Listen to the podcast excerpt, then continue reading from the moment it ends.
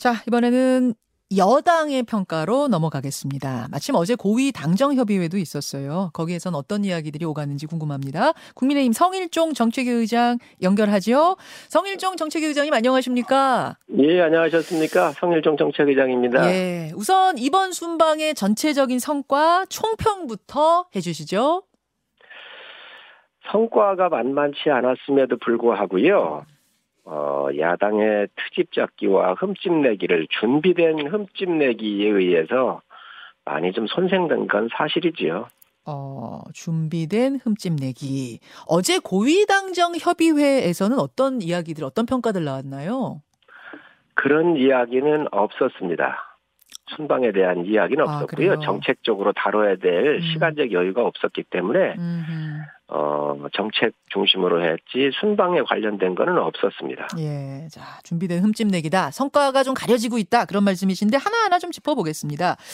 우선 한일 정상회담 30분 정도 회담이 있었는데 이게 2년 9개월 만에 한일 정상 간의 만남이죠? 그렇습니다. 그 민주당 정부가 망쳐놓은 한일 관계를 어쨌든 30여 분 만나면서 미래 지향적으로 좀 전향적으로 보아서 발전시키자. 옛날에 우리가 김대중 대통령께서 오부지 수상하고 어 선언을 해가지고 한일 관계 새로운 물꼬를 틔인 이후로 예, 예. 이걸 다 망쳐놓은 게 민주당이잖아요. 어, 포착 왜군이 뭐냐 하면서 얼마나 반일 감정을 이용을 해가지고 죽창 들고 싸우자고까지 했습니까? 음, 그런 관계를 민주당이 잘 알아요. 김진표 의장님을 비롯해서 한일 의원연맹 회장을 민주당이 맡고 있었을 때 음흠. 저희하고 함께 가서 의회 차원에서도 노력을 하고 풀려고 무지무지 노력했던 사안들입니다. 예, 예. 그걸 못 풀었지 않습니까? 음, 그래서 이번 뉴욕에서 한일 간의 정상이 만나서 네.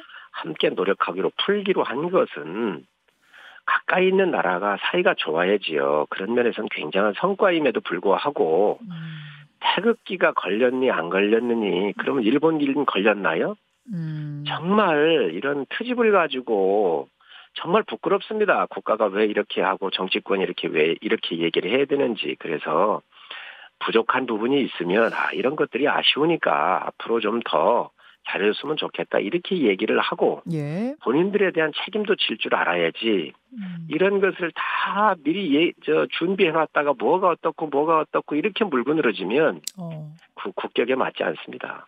그 앞에서 이상민 의원 인터뷰를 했어요. 저희가 민주당 이상민 의원과 인터뷰를 했는데 이상민 의원은 그 저자세인 것, 그다음에 지난 정부 탓 자꾸 하는 거 이 부분에 대해 지적하시더라고요. 즉 흔쾌히 합의했다고 그랬는데 아, 기시다 총리 있는 곳으로 찾아가서 30분 한 거 이거는 이제 굴욕적이다, 저자세다 이런 지적 같습니다.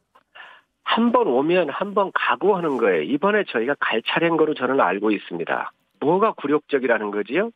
어, 굴욕, 찾아간 게 굴욕적인 겁니까? 어허. 이런 이런 인식 자체가 문제가 있는 거예요. 그리고 전 정권 탓한다고 그러는데 예. 탓할 수밖에 없지 않습니까? 전 정권이 만들어서 외교가 여기까지 오지 않았습니까? 음, 이것은 다 전 정부 역사라고 하는 것이 쭉 다 내려오는 것이지요. 저희가 이 정권을 인수했기 때문에 풀어야 될 책임은 저희한테 있지만 음, 그 푸는 사람한테 내가 잘못했던 것은 아무 얘기도 하지 말고 그냥 너만 풀어 이게 말이 되나요? 음, 그래서 함께 다 연, 함께 다 연결되어 있는 것이도, 이- 있는 것이고, 민주당도 함께 이 부분을 참여해서 풀려고 하고, 때로는 대안도 주고 도와줘야지요. 알겠습니다. 한미 정상 간의 환담 이야기로 좀 넘어가 보죠. 사실은 한일 회담보다 더 확정적인 것으로 한미 정상 회담은 알려졌었기 때문에 국민들 입장에선 아쉬울 수밖에 없는 48초였는데 어떻게 보십니까? 그렇습니다. 아쉬운 부분이 있습니다. 바이든 대통령께서 그 뉴욕의 일정을 어, 상당폭 몇 하루인가 이틀인가를 축소를 했잖아요. 예, 예. 갑자기 일정 변경을 한 거기 때문에 다자 음. 무대에서는 흔히 있을 수 있는 일입니다. 그렇지만 짧지만 우리 대한민국의 미국의 인플레 감축법에 대한 우려를 전달을 했고 그것을 바이든 대통령께서 처음으로 정상 간에 인지했다고 하는 것은 그 만남의 시간보다도 내용적 측면에서 굉장히 성과가 있는 것이지요. 자, 성 의원님, 그 부분이 상당히 중요해서요. 제가 조금만 더 부연해서 질문 드릴게요. 그러니까 인플레 감축법에 대해 이번에 우리의 의사를 표현하는 게 지금 말씀하신 것처럼 굉장히 중요한 부분이었는데 48초인데다가 또 이 통역까지 있어야 됐기 때문에 과연 그 얘기를 충분히 대통령께서 전달하셨을까 좀 궁금하더라고요. 저는 뭐 일상적인 일기 얘기거나 건강 얘기는 안 했을 거로 보여집니다. 대통령께서도 시간적 여유가 많지 않다는 걸 알고 계셨고요. 예. 또 바이든 대통령하고는 이미 한국에 오셨었을 때에 음. 정상회담을 통해서 두 정상 간에 익히 잘 알고 있지 않습니까? 그래서 예, 예. 그 짧은 기간이지만 대통령께서 무엇을 전달할 것인지에 대한 정확한 서로 외교 라인에서 협의가 있었을 거고요. 그 부분에서 대통령께서 정확하게 말씀하셨어요. 아, 그 48초 스탠딩 시간에 그 인플레 감축법에 대한 의사 표현을 전달 정확히 하셨다 그 말씀이세요. 예, 그렇게 또 발표를 하지 않았습니까? 아. 그래서 그런 부분들에 대해서 인지를 하게 한 거가 자체가 예, 예. 상당한 뭐, 뭐, 저 30분, 50분 회담하는 것보다 예. 핵심적인 말씀을 시간적 또 상황적 판단을 하셔서 저희 대통령께서 정확하게 전달을 했고 했기 때문에 예. 전 이런 부분들은 상당한 짧은 시간이었지만 음. 그 성과가 아니겠나 생각을 합니다. 혹시 답변도 그 스탠딩 자리에서 들었습니까? 미국 입장에서 답변 내놓기가 어렵지 않겠습니까? 아, 답변은 답변은 없었지만 우리 의사는 분명히 전달했다 그런 말씀. 이제 그렇게 환담을 하고 내려오다가 사실은 이제 성과를 논하기도 어려울 만큼 비서고 논란이 터지면서 다 덮어버렸어요. 좀 이슈를 어떻게 보셨어요? 지금 저는 음, 이 부분에 대해서 예. 언론이 이렇게 그 전문가의 영역에 대한 그 검증도 없이 짜집기 해가지고 자막까지 달아서 내보내고 하는 것은 결코 바람직하지 않습니다. 어, 짜깁기라는 부분은 어디가 짜깁기일까요? 그 소리가 소리 전문가들도 각각 다 틀리지 않습니까 지금? 예, 예. 그러니까 뭐 소리에 대한 그- 평가는 다를 수 있는데 짜깁기가 되긴 어려운 게 이게 그냥 쭉 녹화가 된 부분이라 어디를 아니지요, 예. 아니지요. 그 자막으로 내는 것 내보낸 것 자체가 짜집기지요. 아, 자막에 바이든을 단 그렇- 부분 말씀하시는. 거예요? 그 부분에 대해서 음. 소리 전문가들도 각각 다 틀리게 얘기를 합니다. 그러면 국민의 방송이고 공영방송이고 하면 예. 그런 부분들도 정확하게 전문가들의 영역을 의뢰해서 음. 거기에 맞게 대응을 해야지 대한민국 대통령께서 외교에 나가 있는데 그것도 사적 대화 아니었습니까? 옛날에 레이건도 이런 문제가 있었고요. 예. 지금 현재 바이든 대통령도 있었습니다. 예, 예. 대통령도 사람입니다. 음. 모든 것을 틈, 흠집만 잡아가지고 공격락 공격을 해서 이득을 보려고 해서는 안 된다는 거지요. 잘못한 거 있으면 비판하셔도 좋습니다. 예. 그러나 이 부분의 영역은 분명히 명확하지 않은 부분들을 막 자막 처리해서 내보내지를 않나. 음. 그리고 MBC가 그렇습니다. MBC가 이걸 입수한 시간이 또 방송한 시간이 있는데 그 전에 박홍근 대표가 이걸 다 알고 있었잖아요. 10시에 그럼- 첫 보도가 나갔고 박홍근 대표는 한 9시 반 정도에 논평을 했죠. 그렇습니다. 그렇습니다. 그러면 어떻게 저희는 옛날에 광우병 사태에도 MBC가 중심에 있었고 검언 유착 사건에 있을 때 지모 씨 전과 오범을 데려다가 했었었을 때도 MBC가 중심에 있었습니다. 이번에도 또한 MBC가 중심에 있습니다. 이거는 정말 있을 수 없는 일이라고 생각을 해요. 그리고 MBC가 이거를 검증할 기관이 못 됩니까? 의뢰할 만한 능력이 안 됩니까? 어. 예. 저는 이런 부분에서 예. 너무너무 문제가 많다. 그리고 야당도 그저 무조건 흠집만 잡으려고 하는데 이번에 어떻게 누구한테 박홍근 대표는 이걸 받았는지 음. MBC는 이걸 가지고 어떻게 했는지에 대해서 정확하게 저는 밝히기를 요구합니다. 알겠습니다. 지금 이제 입장을 들었고요. 아까 뭐 이상민 의원하고도 이 부분 질문을 제가 드리고 답변 들은 게 있어서 제가 그 답변을 좀 전달해서 반론을 하자면 그 19시 반에 민주당 논평이 나오고 10시에 첫 보도가 나온 건 맞지만 그 사이에 이미 온라인상에서 다 퍼져 나가던 것이 이제 8시 후반대부터 있었다. 게다가 대통령실에서 각 언론사에다가 협조를 요청하는 정식 그 문자들이 다 이미 돌았기 때문에 MBC가 그쪽으로 넘겨주지 않았어도 민주당이 인지할 수 있었다는 건데 어떻게 생각하십니까? 그렇기 때문에 그 부분들을 전 정확하게 조사가 이루어져야 한다고 생각을 해요. 음, 아까 이상민 의원은 그렇게 생각하면 그- 증거를 그 내놔라 이러시더라고요. 증거를 왜 내놓아야 됩니까? 그 자기들이 받아서 발표한 사람들이 내야지. 저희가 요구할 사항이지. 어떻게 아. 발표한 당사자가 누구로부터 받았는지 떳떳하면 본인들이 밝힐 문제를 왜 저희가 내놓아야 됩니까? 아하, 알겠습니다. 그렇지 않습니까? 이, 저 MBC가 풀단으로 들어가서 이 예. 영상을 가지고 있었고 예. 어디 어디에 줬는지를 밝히면 될 일이고요. 음, 박홍근 저 원내대표는 어떻게 그걸 입수해서 9시 반경에 발표했는지 누구로부터 받았는지를 알, 저 국민들한테 알리면 되는 일인데 음, 온라인에서 봐서 알았다는 거 아니에요? 지금 민주당은? 좀 믿기가 어려우세요? 왔다고 하는 거를 온, 네. 어느 어떻게 온라인에서 볼 수가 있겠습니까? 그러니 그러면 예. 그 온라인을 어디서 받았는지 밝히면 되는 일이지요. 아, 그걸 좀 구체적으로 밝혀라. 자, 또 그렇습니다. 하나는 이제 광우병 선동이다. 이런 이야기가 어제 뭐 김기현 의원을 비롯해서 여러 분을 통해서 나오고 있는데요. 근데 이제 광우병 때와 달리 이번 경우 건의 경우에는 대통령의 녹취라는 실체가 있지 않습니까? 즉 국민이 각자가 다 자기 귀로 듣고 판단을 내릴 수 있는 문제이기 때문에 광우병이야 뭐 벌어지지 않은 일에 대한 거니까 다른 사람 주장에 휩쓸려 갈 수도 있다 치지만 이번에는 다 각자 귀로 듣는 거라서 이거를 뭐, 뭐, MBC가 뭐 이렇게 한다고 해서 다 국민들이 자기 귀 판단 없이 다 따라가고 이런 건 아니지 않나요? 이 부분 같은 경우도 외교 공간에서 일어나는 일이잖아요. 그렇기 때문에 정확한 검증을 예. 언론기관이 해서 이 부분을 이렇게 들리는 분도 있고 저렇게 들리는 분- 분도 있다라고 얘기를 하는 게 언론이 맞는 거 아닌가요? 음, 그냥 그거부터 밝히는 예. 게 맞는 거예요. 그렇기 때문에 예.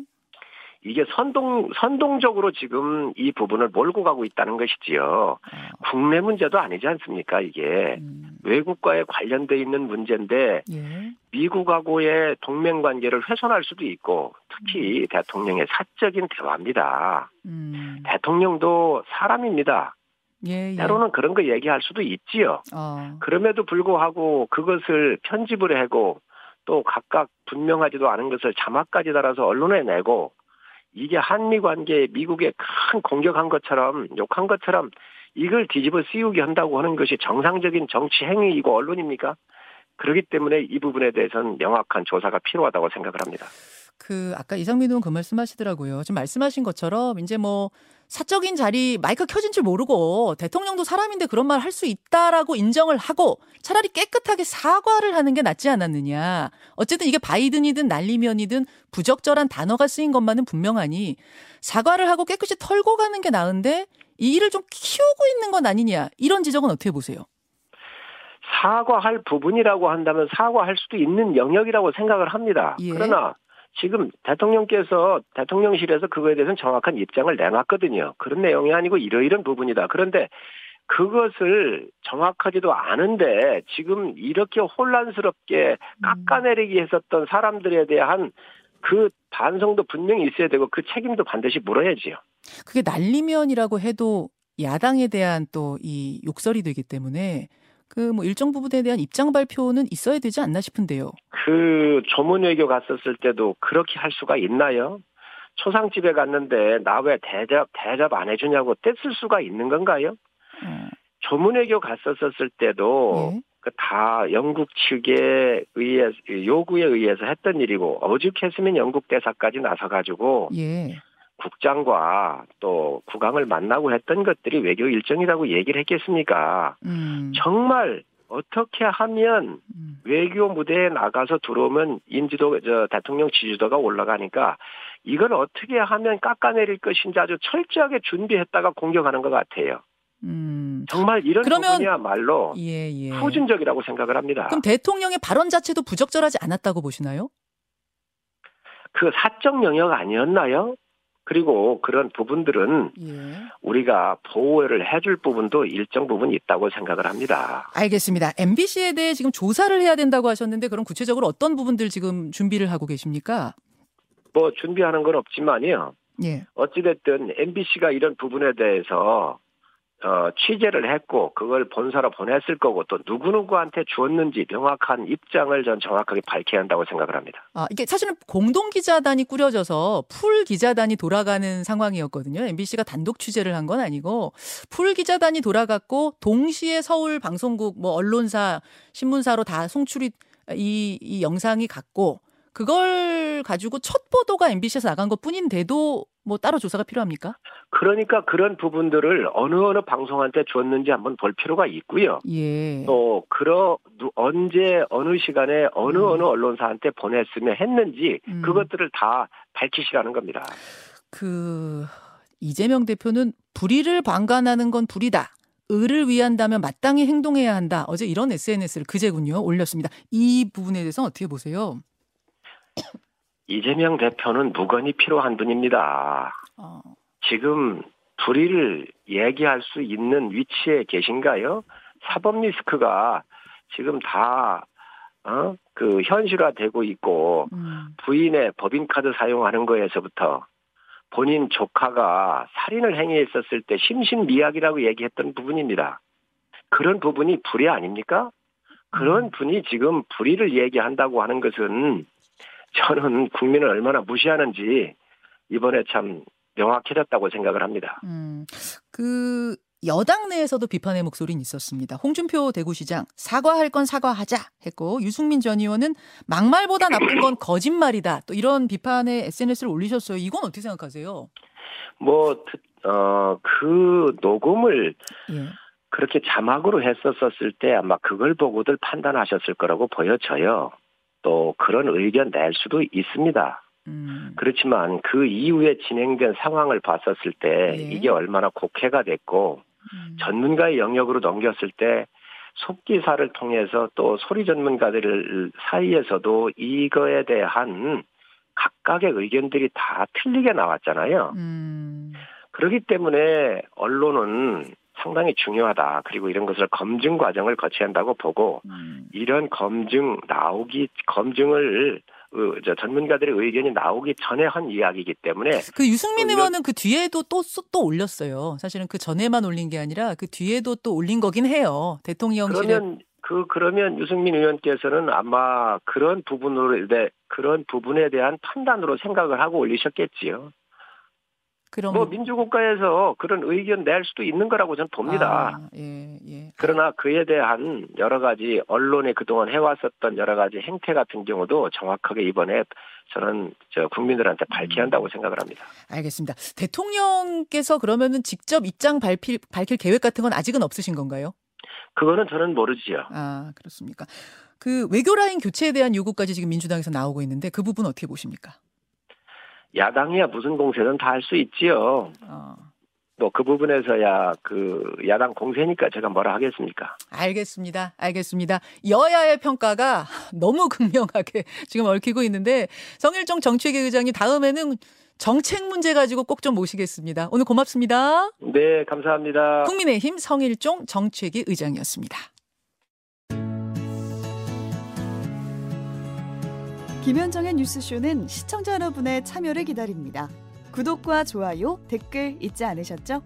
알림 설정을 해두시면 평일 아침 7시 20분 실시간 라이브도 참여하실 수 있습니다.